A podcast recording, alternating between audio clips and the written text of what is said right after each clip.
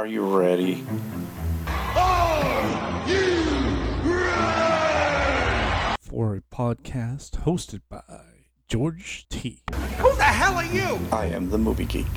Who are you? I am the movie geek. You are such a geek.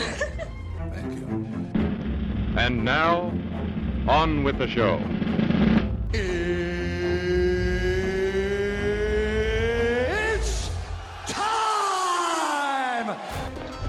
Showtime. It's showtime.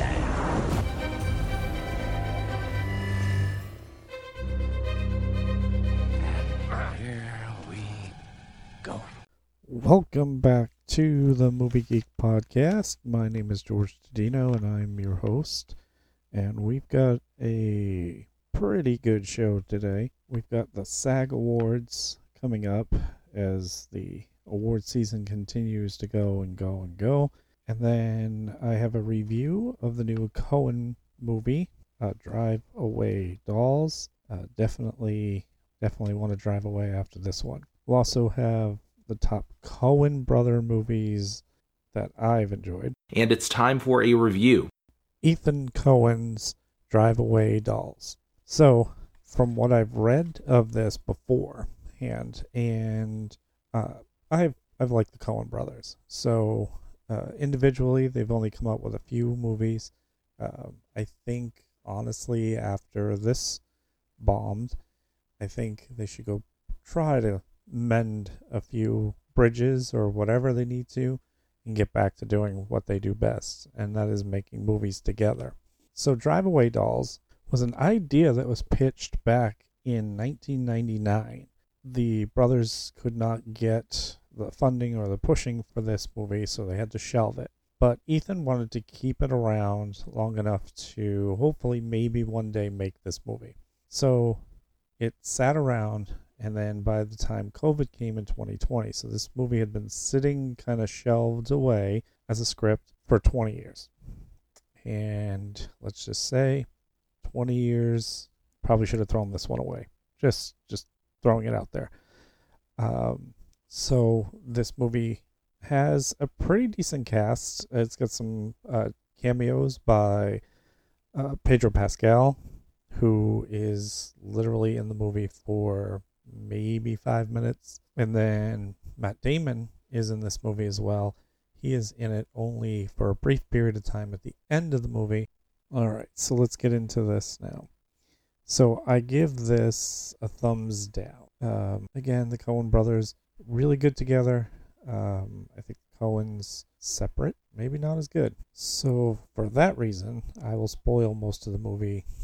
If you're a fan of kind of dry comedy or lesbian porn, this might be a movie for you. And here's why I say this. So, storyline goes there are two female friends, they are lesbians. One is a very promiscuous lesbian in this, where she's literally having sex with uh, many, many women in this film, and you get to see some of it. So, like I said, it's kind of lesbian porn. She has a tight, stuck up kind of friend who's looking for love but is very shy. That isn't the whole story. So, the two friends decide that they want to take a little road trip. And so they decide they're going to go down to Tallahassee, where the shy friend's family is from. So they want to go and rent a car. So they go to a rental place. It's a drive share place. And so they just go in and they take this car down to Tallahassee. Meanwhile, there was a phone call at this place that was looking for somebody to take this car down to Tallahassee. So when the women come in and ask, you know, we need a car, uh, we're going to Tallahassee. Well, the guy behind the desk assumes that this phone call came in and they were going to pick up the car. So they take the car and they head off. Now, three mobsters come in and are looking for the car. Well, you know what happens now. They've got to go and find the girls. So the girls are on a road trip. And like I said, their promiscuous one is going to every dyke bar they can and she's taking women back to the hotel like again it's just a crazy to having to keep you know harping on the fact that she is promiscuous again it doesn't have any real detail to the story it just kind of adds a watchability apparently so now they start to realize that somebody is looking for the car as they find out from the promiscuous's ex girlfriend who tries to contact her and say there are two guys that are looking for the car. So they have to figure out why these guys are looking for the car. So they go into the trunk because they blew out a tire and they find that there is no spare. So obviously, natural curiosity sees a briefcase. They're not sure if they can open it or they should open it, but they also see a hat box that has some cool mist coming out of it. Well, lo and behold, it has ice in it, and opened it up, and Pedro Pascal's head is in it. So now we have to figure out why Pedro Pascal's head is in it and what is in that briefcase he was carrying at the beginning of the movie. So they don't go all the way down to Tallahassee. They go into Tallahassee, but they don't go and see her family just yet because they're not sure if these guys have gotten there yet or whatever. So they check themselves into a hotel. So randomly, they just decide to open up this briefcase, and lo and behold, we find out what the secret is in the briefcase. It is five dildos. just, just randomly in. oh my god! Like, and I was like, oh, "What are we doing? What, what, what are we doing?" So natural curiosity takes over for the promiscuous one, and she decides she's going to take one of them and use it. Wow. Again, I'm not sure the parameters of this movie or why this needed to be done. well, anyway, so mobster guys find find them. They take them to a racetrack underground and we start to find out the plot of this movie and why these dildos are in being hunted. So apparently during the movie there was a bunch of psychedelic scenes where Miley Cyrus just showed up out of nowhere and she was talking to a young Matt Damon who we kind of saw in that whole thing talking about, you know, wanting to have sex with him and do all this nasty stuff. we didn't know what happened to this. So eventually, the plot is explained that Matt Damon's character is a senator who is running for reelection and possibly a presidential run. But these dildos have been in secret hiding, and apparently somebody had found out about these dildos and wanted to blackmail the senator. At this point, I'm completely lost and just are like, can we just finish the movie at this point? So they figure out, you know, the girls don't really know much of anything, but one of them is missing. Well, the promiscuous one never put the fifth one back, but there's still four in there. But the fifth one was the senators. Everybody else in there was, you know, a high end general or something like that. And again, it's just laughable that a premise would be like this. So apparently, Miley Cyrus's character made made these dildos of famous people that she met along the way. Again, just randomly we throw Miley Cyrus in there. And I thought it was just kind of some kind of transition between the movie cut scenes, but little did I know. So the girls watch these guys, you know, trying to interrogate them, and then all of a sudden one of the guys just starts shooting the other two and lets the girls go. So now the girls know that oh my god, the senator. So they do an extortion on Matt Damon. So Matt Damon meets them in a dive bar, a dyke bar. Wow, shocker there. So he gives them money and they get he gets his dildos back and whatever. But where this kind of goes even more sideways is once this whole thing is done, the transaction's over with, they're out on the street and the ex-girlfriend is down there to confront the promiscuous one. And she's a cop. So all of a sudden, Matt Damon decides to put on a robber's mask and runs back at them to try to grab the money. He gets shot and killed, and then everything just blows up. Like, again, this movie had just too much in it to make any kind of a sense of this movie. So please, probably just skip this one. If you are a Coen fan, this is definitely not one for you. Which leads me to the Coen brothers together have made some amazing movies. Here are my top five. And maybe one of these or two of these may not be on your list if you are a Coen fan, but The Lady Killers is number five. That's with Tom Hanks. Burn After Reading, Big Lebowski. I mean, everybody's favorite is Big Lebowski. Fargo was it was awesome. Francis McDermott, and then No Country for Old Men was a very very good movie. Obviously, it it won a whole bunch of awards. Uh, so those are my top five of Coen brothers movies. So please, guys, try to get back together. Make good movies. It finished eighth in the box office, making only $2.5 million, and my $12 went to that. But the speaking of the weekend box office, the top three movies were Bob Marley for the second weekend in a row, Demon Slayer, which is an anime movie in its first week, and it came out at a great time because it was during school vacation week, and so that was number two. And Ordinary Angels now came in third. Now, I didn't see this in a lot of theaters that I looked up, so this is very limited to me. I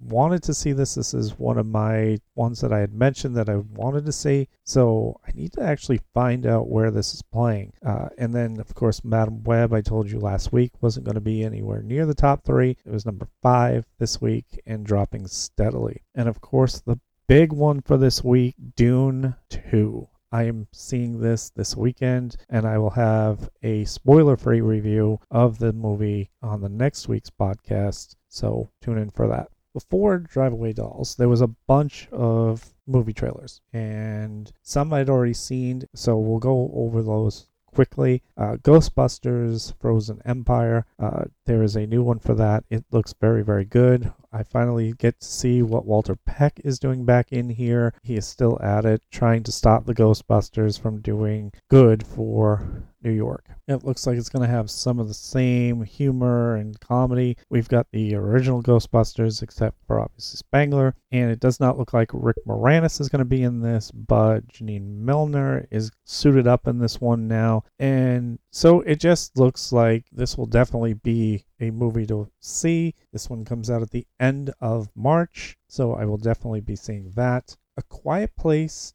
day one, a very new trailer for this, and you get to see the actual creatures in this one. Whereas before, you didn't really know what they looked like until the very end. So hopefully, this will be very good. It's got a brand new cast, obviously. Uh, will not focus on the family that was in the first two. So uh, this will be a different take on this. So it does look very good. This comes out on June 28th.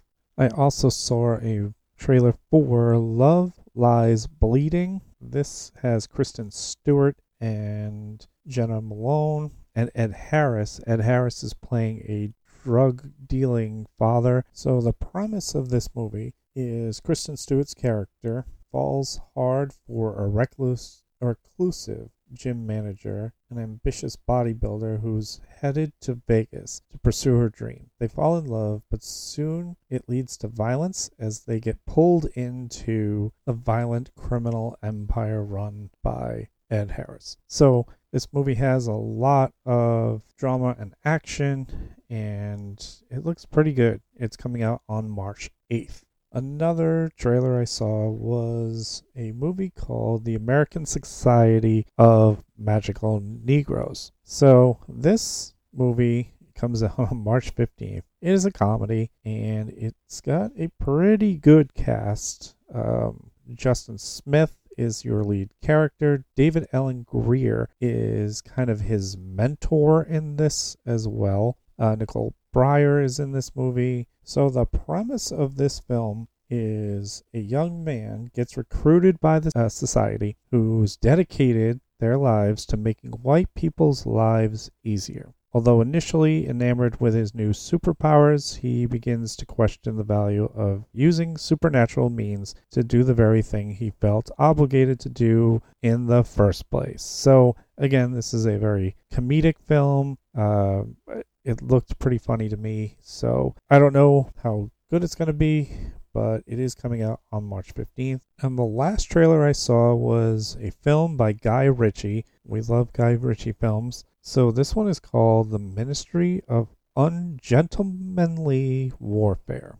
It stars Henry Cavill, Alan Richardson, Cary Elwes, and many others.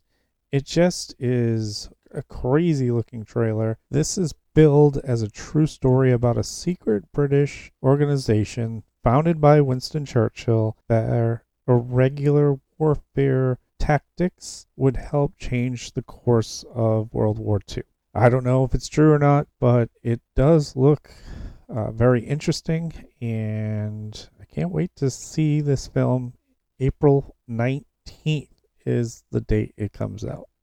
All right, so now we're going to transition to another award show, the SAG Awards, the Screen Actors Guild Awards. So I'm going to go through this briefly to let you know who were the nominees and the winners of this. So we'll start at stunt ensemble in a television series. The award went to The Last of Us. Uh, it was up against Ahsoka, Barry, Beef, and The Mandalorian. So congratulations to that. Stunt ensemble in a motion picture. Mission Impossible: Dead Reckoning wins over Barbie, Guardians of the Galaxy 3, Indiana Jones, and John Wick 4. Male actor in a television movie or limited series, Steven Yeun for Beef was the winner. He won over Matt ba- uh, Boomer for Fellow Travelers, Jon Hamm for Fargo, David Olam, sorry I mispronounced your name, Lawman Bass Reeves, and Tony Shalhoub for Mr. Monk's Last Case. Female actor in a television movie or limited series, Ali Wong won for Beef over, and I'm going to mess up these names,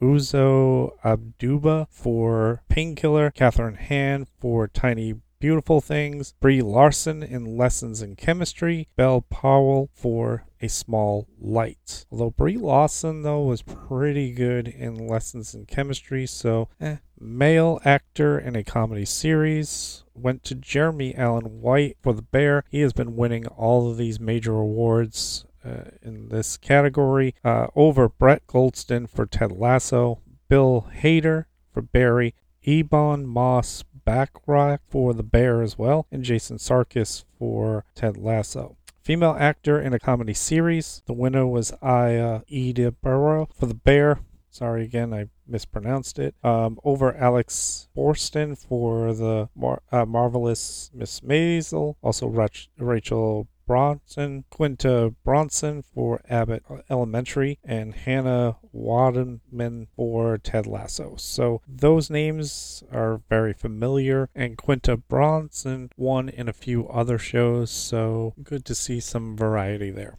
And now, ensemble in a comedy series. The winner was The Bear. That one has definitely won a lot of awards throughout this whole thing. I mentioned it before with Jeremy Allen White. Uh, this this took the win over Abbott Elementary, Barry, Only Murders in the Building, Ted Lasso. Mur- Only Murders in the Building, I will say this again, is very funny and is a really good show. I'm surprised it does not win more awards. Male actor in a drama series. The winner was Pedro Pascal for The Last of Us. He was really good as uh, Joel in this, and I cannot wait for season two, just like I said in the last episode. Over Brian Cox and Kieran Culkin for Succession, also Matthew McFadden for Succession, and Billy Crudup for The Morning Show. Female actor in a drama series went to Elizabeth Debicki for The Crown, winning over Jennifer Aniston for The Morning Show, Bella Ramsey for The Last of Us, Keri Russell for The Diplomat, and Sarah Snook for Succession. Although I will say Keri Russell in The Diplomat, very, very good. Ensemble in a drama series, the winner was Succession. No doubts there. It was uh, a big winner in other award shows. Uh, this won over The Crown, The Gilded Age, The Last of Us, and The Morning Show. Male actor in a supporting role. Robert Downey Jr. wins for Oppenheimer. He was really good in this film, and I hope that he does well in the Oscars uh, this year as well. I'll have my Oscar predictions and a very special award prediction show at another time. It will not be part of the weeklies. Over Sterling Brown for American Fiction, William Dafoe for Poor Things, Robert De Niro for Killers of the Flower Moon, and Ryan Gosling in Barbie. Female actor in a supporting role goes to Da'Vine Joy Randolph for The Holdovers. Over Emily Blunt of Oppenheimer, Danielle Brooks for The Color Purple, Penelope Cruz for Ferrari, and Jodie Foster in Nyad. Male actor in a leading role went to Calvin Murphy for Oppenheimer. Over Bradley Cooper from Maestro, Colman Domingo in Rustin. He was actually in Drive Away Dolls as well. Uh, Paul Giamatti, Holdovers, and Jeremy Wright for American Fiction. Female actor in a leading role went to Lily Gladstone, Killers of the Flower Moon. She becomes the first Indigenous woman to win a Screen Actors Guild Award. Congratulations to her. She won it over Annette Bening for Nyad, Carey Mulligan for Maestro, Margot Robbie for Barbie, and Emma Stone in Poor Things. So that category was really loaded, and Lily Gladstone came away with it. Congratulations to her. And the final one of the nights was the cast in a motion picture. Your winner, Oppenheimer. And again, I've said it before and I'll say it again. My prediction for the movie of the year is Oppenheimer. Spoiler alert, I don't care. You're going to listen to my podcast anyway. But I'm telling you now, Oppenheimer is my number one. And it won over American Fiction, Barbie, The Color Purple, and Killers of the Flower Moon. I only have one question as to why the color purple was actually in this category when it hasn't been in any of the major awards in any of the other shows. It's been in the awards shows, obviously, for character and production value and stuff, but it's never been in a motion picture nomination. So I just questioned that one. All right, so there are your Screen Actors Guild Award winners. Don't forget, we've got next week a Dune review. It'll be spoiler free. Trust me, I'm not going to spoil this one, but this is going to do big numbers. It's going to do at least, I think, at least, you know, $300 million at the box office. It's a three hour long movie, so that might not get to 300 million, but I think when this comes out, it's going to be visually stunning. Rotten Tomatoes has given it a huge push. So this is going to be a winner for a very long time. It might win the entire month of March. I don't really see anything really coming at it that will be worthy of taking it over. Uh, you know, I, I know that, uh, you know, Kung Fu Panda 4 is coming out, and I know Ghostbusters Frozen Empire is coming out, but I don't see either one of those taking over that spot for a while. So, Dune 2 review next week. We'll also have some latest news on some movies coming up and coming out soon. We'll also have review of a few other movies. Um, Spaceman comes out on Netflix uh, with Adam Sandler. That was one of, that had piqued my interest, and uh, there's a few others that I'll be watching for the weekend. So again, thank you very much for listening, and I hope that you're enjoying this. Look out for a bunch of different things that I'm working on coming up. I know I keep mentioning the Razzies. The Razzie one is being done over, and it's going to have a, a lot of fun with. And I will hope that you will enjoy that when it drops. Obviously, my Oscar one is being worked on, and I've got several other ones Marvel, DC, Star Wars. Just, I'm going to keep hyping these up. So when they drop, that you guys will jump on it. I want to thank you all for listening, and I will see you at the movies. Came yeah! See you next time. Bye. waiting for you. Goodbye. Goodbye. Goodbye. Hasta la vista, baby. That's all, folks.